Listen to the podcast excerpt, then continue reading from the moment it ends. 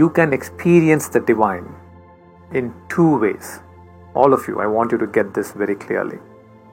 You can experience the divine either as the manifest or the unmanifest.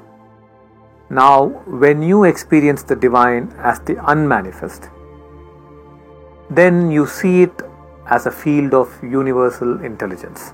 This intelligence is everywhere, is everything. When you connect with this aspect of the divine, you can experience miracles and synchronicities in your life.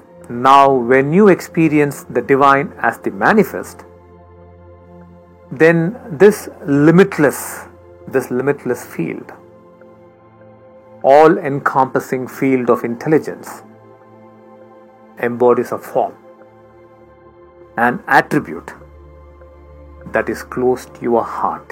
You can see the universal intelligence as the various gods and the sages of your mystic tradition, or as a being of light, or as a voice that speaks to you and guides you. Anything, any form is fine.